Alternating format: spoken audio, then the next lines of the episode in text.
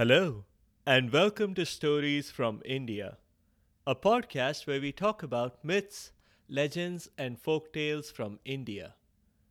I am your host, Narad Muni, and I'm a mythological character myself. I have the gift of eternal life and knowledge of the past, the present, and the future. By profession, I'm a traveling musician and a storyteller. So, the way I'm doing my job is by podcast. In this episode, we are talking about Parshuram's origin story. I have had a listener specifically request this story, so here we are. First of all, I should mention who Parshuram is. He is an avatar of Vishnu.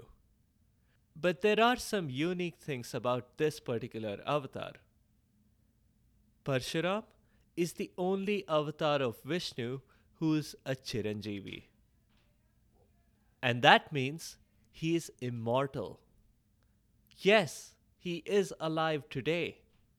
In fact, I just had lunch with him last week. Obviously, I can't reveal where he is. He likes his peace and quiet. He's meditating someplace secret. He's waiting because he has a major role to play in the future. I'll come to that part later.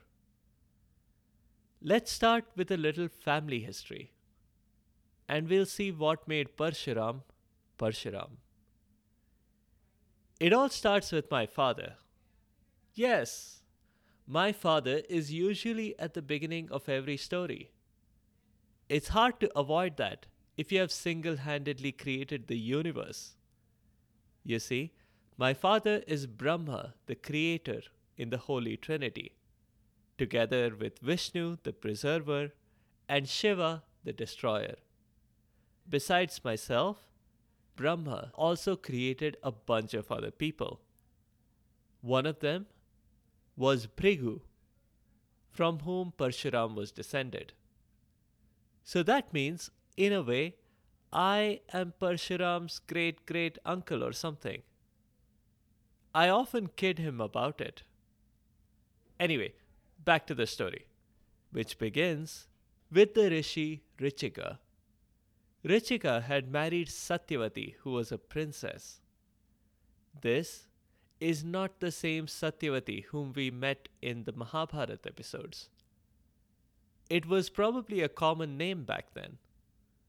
Open any class register in any school, and chances are you'd find a couple of Satyavatis in the list. There is a little anecdote of Satyavati's father's conversation with Richika.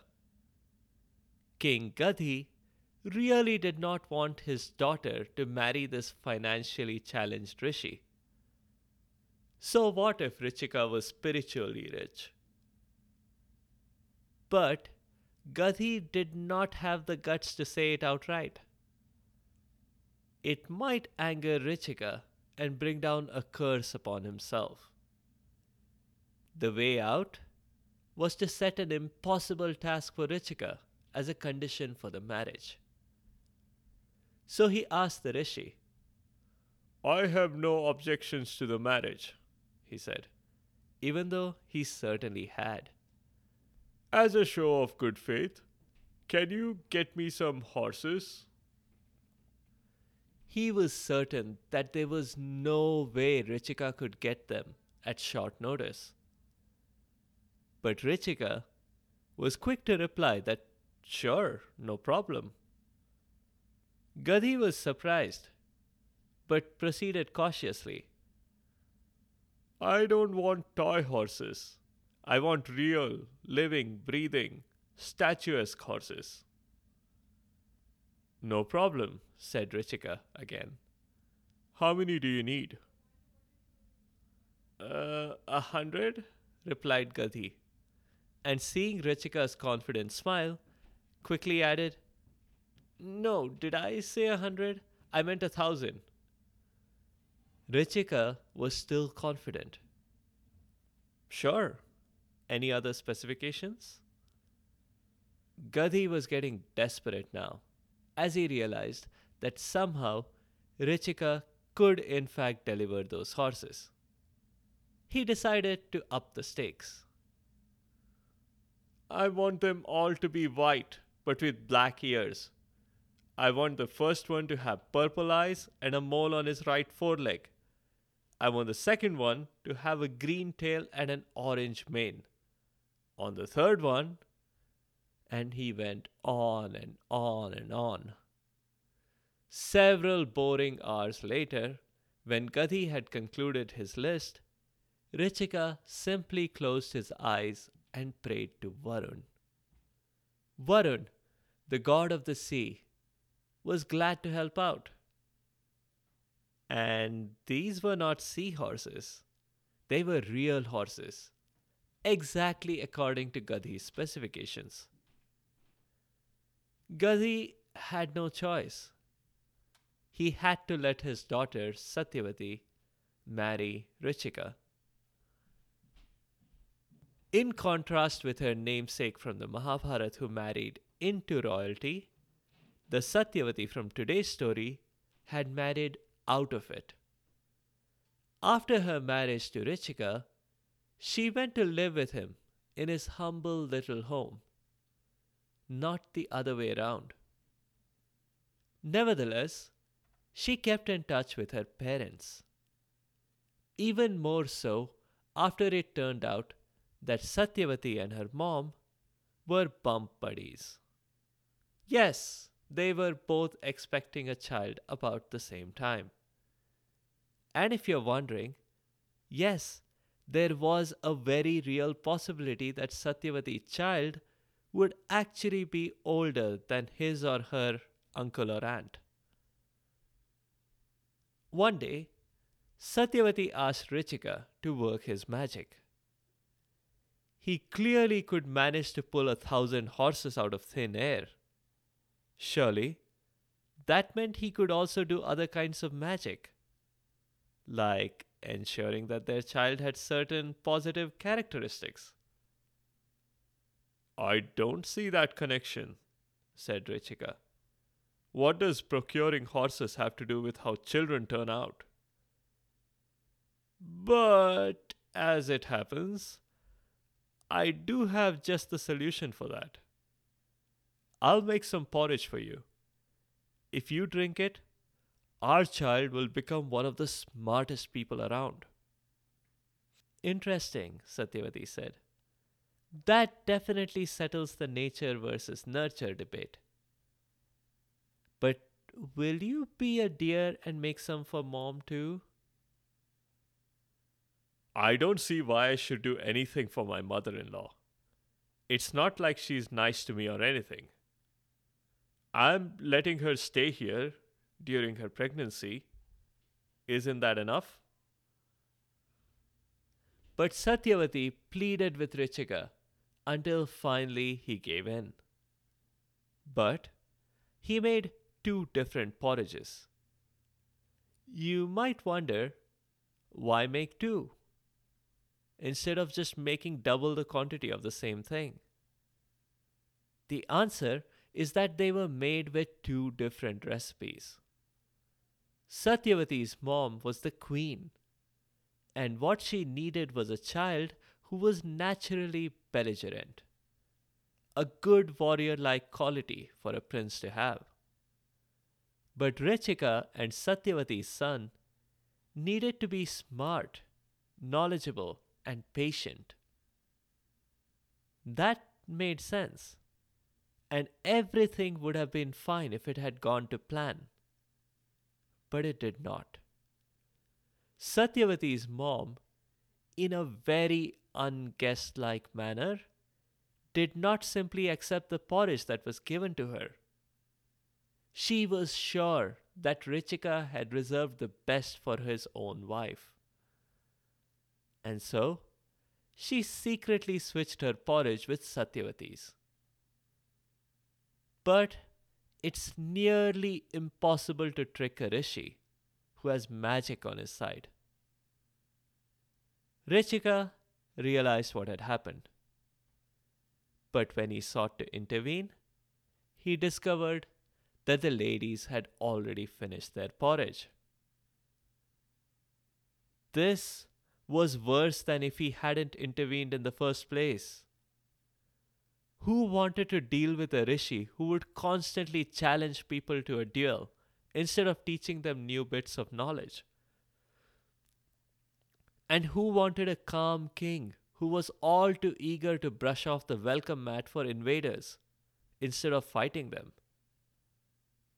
He looked up books in his library all night until finally he found a solution. Kind of. One advantage of this was that he could carry out his solution without the intervention or even knowledge of his mother in law. It was a quick ritual, so he completed it right then and there. Effectively, he had transferred the attributes from one fetus to another. Somehow, he was able to extract the belligerence from his own unborn son and stockpile it for his unborn son's unborn son, effectively his grandson. And that grandson would be Parshuram. Richika also transferred some scholarly attributes from his mother in law's unborn son to his own child. So his own son, Jamadagni, would become a very famous rishi. Jamadagni was later, in fact, part of the seven rishis, or Saptarishi, or Great Bear, or Ursa Major constellation. But there was a bit of a residual effect in Satyavati's brother when he was born. That child, Satyavati's brother, was Vishwamitra. That explains why he was so belligerent. But later on in life, he also became a rishi. That may have been an effect of the residual attributes that Richika did not completely transfer over. We have encountered Vishwamitra as one of the two warring rishis in episode 15 Rishi versus Rishi, Uncivil War. But we'll leave Vishwamitra alone and focus back to Jamadagni, who after several years had grown up and married a princess, Renuka, just like his parents before him. The couple had five kids. And yes, just as predicted, the youngest, Parshuram, was a warrior. There's one incident in Jamadagni's life that was to have a huge impact on what is to follow. Jamadagni and Renuka were out for a walk. They were out completely in the open, and they had assumed that they had privacy. No one was around for miles, or so they thought. In the middle of the conversation, when Renuka made a joke, they were both shocked to hear a snicker. Jamadagni whirled around and looked everywhere, and finally identified the eavesdropper. It was the sun god, Surya himself. Jamadagni flew into a rage and cursed the sun. Surya, you dare to eavesdrop? I curse you to be hidden from sight. Renuka intervened. No, no. Apocalyptic hellish landscape. No crops, no heat, new ice age and mass extinctions. Pick a different curse. Okay, then I curse you to be hidden from sight half the time, said Jamadagni. Renuka rolled her eyes.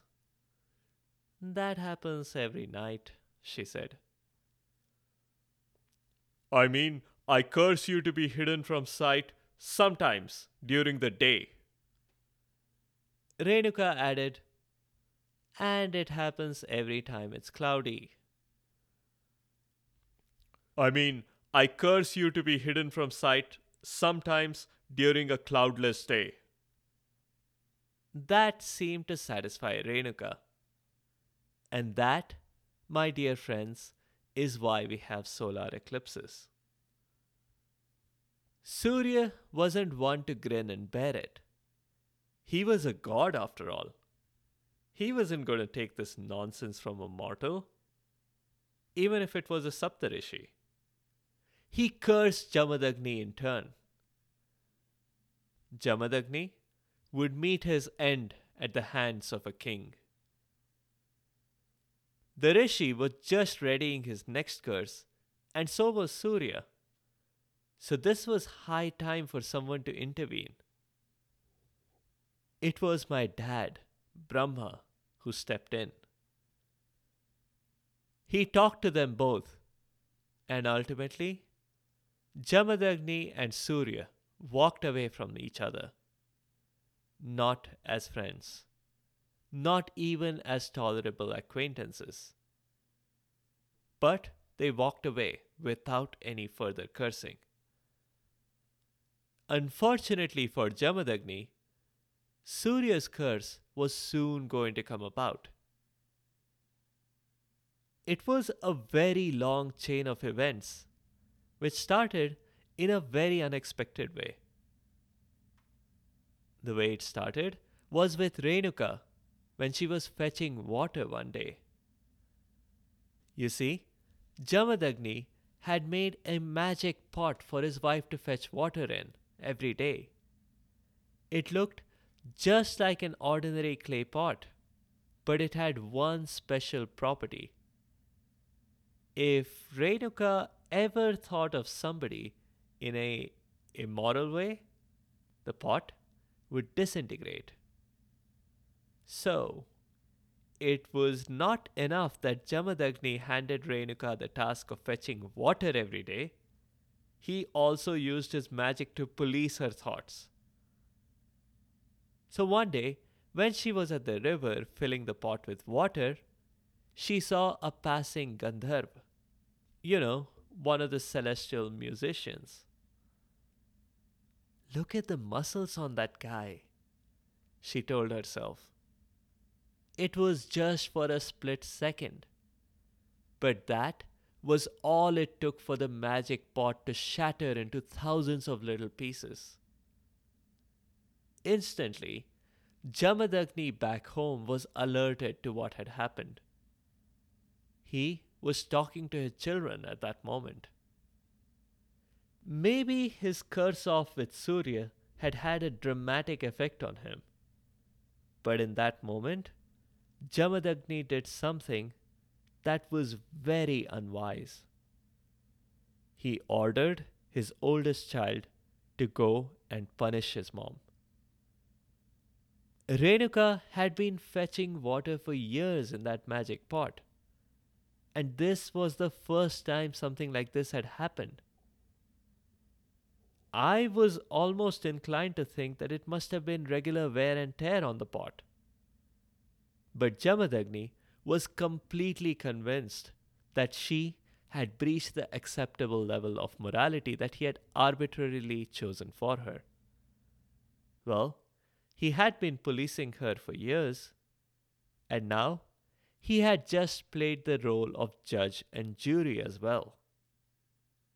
He ordered his oldest son to be her executioner. No way! Are you crazy, old man? I'm not doing it, replied the oldest. Besides, how do you know it wasn't just like regular wear and tear of the pot? How do you know she actually thought an immoral thought? Not wanting to admit that his work on the pot may have been less than perfect, Jamadagni simply brushed off this possibility. Jamadagni took his son's refusal to follow orders quite calmly and issued the same order to the next child and then the next one. They all refused, except the fifth and youngest son, Parshuram. Parshuram definitely did not want to commit a crime. But he figured that refusing to obey your father is a worse sin. So he walked off towards the river with his trademark axe. He returned not long after. One look at his appearance was enough to convince everyone that he had, in fact, done the deed. Not satisfied with this, Jamadagni next ordered Parshuram to punish his brothers for having refused to obey him. And the punishment was exactly the same as Renuka's. Following a gruesome order a second time was still just as hard as the first time. But Parshuram did it. At which Jamadagni was pleased with his son's obedience. He may even have let out a whoop of joy. But Parshuram was dead serious. Pun unintended. Jamadagni asked him for a boon. Anything you want, Parshuram, it's yours, he said. Well, there was only one thing that Parshuram wanted more than anything else. Bring back mom and my brothers, he said quickly, before Jamadagni could change his mind. And Jamadagni obliged. Within seconds, Renuka and her other children were back and cleaning themselves up hastily after their gruesome experience. Truth be told, Renuka wasn't even sure what she had done wrong. She was afraid to ask, lest it happen again. But she decided never ever to fetch water from the river again. And Parshuram's brothers, they never put a toe out of line again. So that's Parshuram's origin story. There's a second story as well, which starts off remarkably similar to one we have covered before in episode 15. It's still at Jamadagni's home. Jamadagni had a cow, a special cow called Surabhi. She could grant any wish. You wanted a chauffeured Rolls Royce? A Learjet? You wanted the moon? You got it. You only had to whisper it to Surabhi. Surabhi was a gift from Indra the king of the Devs. At this exposition, Renuka looked angrily at her husband and asked, You made me fetch water every day for years when we could have just asked Surabhi? But she was ignored. Jamadagni didn't want to dignify her question with a response. In his eyes, she had fallen terribly low ever since the day she had thought of the Gandharv. It's further proof of his remarkably chauvinistic mentality that he didn't think of that day as the day she was executed or reborn. It was simply the day she had done something wrong. A king, Kartavirya Arjun, not to be confused with the Mahabharat Arjun, was hanging around the forest when he happened on Jamadagni and Renuka's home. They welcomed him in with open arms. It didn't matter that he was a complete stranger. It was just part of the custom. Well, what Kartavirya Arjun did was certainly not part of custom or tradition. He was a guest in their home. But after observing Surabhi's miracles, he decided that he must have her. But he did not accept his host's polite refusal. Instead, he snatched the cow and took her away from the couple. And he did something worse. He killed Jamadagni. Parshuram was not at home at that moment, or he would have done something. But he did do something the moment he returned. Armed with just a bow and an arrow and his axe, he launched himself on Kartavirya Arjun's huge army, single handed. As you might expect, it was totally a one sided affair. But not the outcome you might expect in a fight between one man and 5,000. Parshuram had thoroughly defeated them. And moments later, Kartavirya Arjun was no more. Parshuram returned home, but was pleasantly surprised to discover that his father was alive. It was his great grandfather, the sage, Bhrigu, who had seen what was happening and quickly intervened to bring Jamadagni back to life. But Jamadagni was not proud of what his son had done. You have killed the king of this land, he told his son sternly. Dude, what did you expect? He killed you. He took away Surabhi, replied Parshuram. Despite that, ending a life is a sin, especially that of an administrative head of state. Never mind the anarchy that will follow. Just think about the act itself. Nope, this won't do. You must go undo the damage. Can't you just bring him back to life? asked Parshuram. You seem to be good at that. No, said Jamadagni. He'll just take Surabhi again. Just go pray on a mountain top or something. That is better. Actually, it was not better. Because while Parshuram was away praying to the gods, Kartavirya Arjun's children decided that revenge was a dish best served warm and toasty, and best served when Parshuram was away. They attacked Jamadagni and killed him. And this time, Bhrigu was not around to undo the damage. Renuka, who was forced to witness Jamadagni's execution, screamed out loud for Parshuram.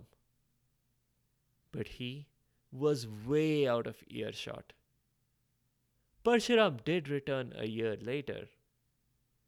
If you thought a year of penance would have changed his attitude towards violence, you'd be completely wrong. Parshuram realized, as he heard the story of his father's demise, that he could not accept royalty as a noble thing. He set about systemically ridding the earth of every royal he could find.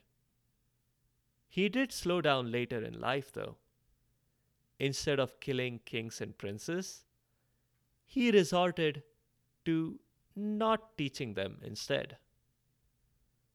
Parshuram played an important role in the Mahabharata, including as Bhishma's teacher. So he seems to have overcome some of his hesitation in teaching royals. There is a bigger role in store for him in the future. He is hanging around waiting to train Kalki.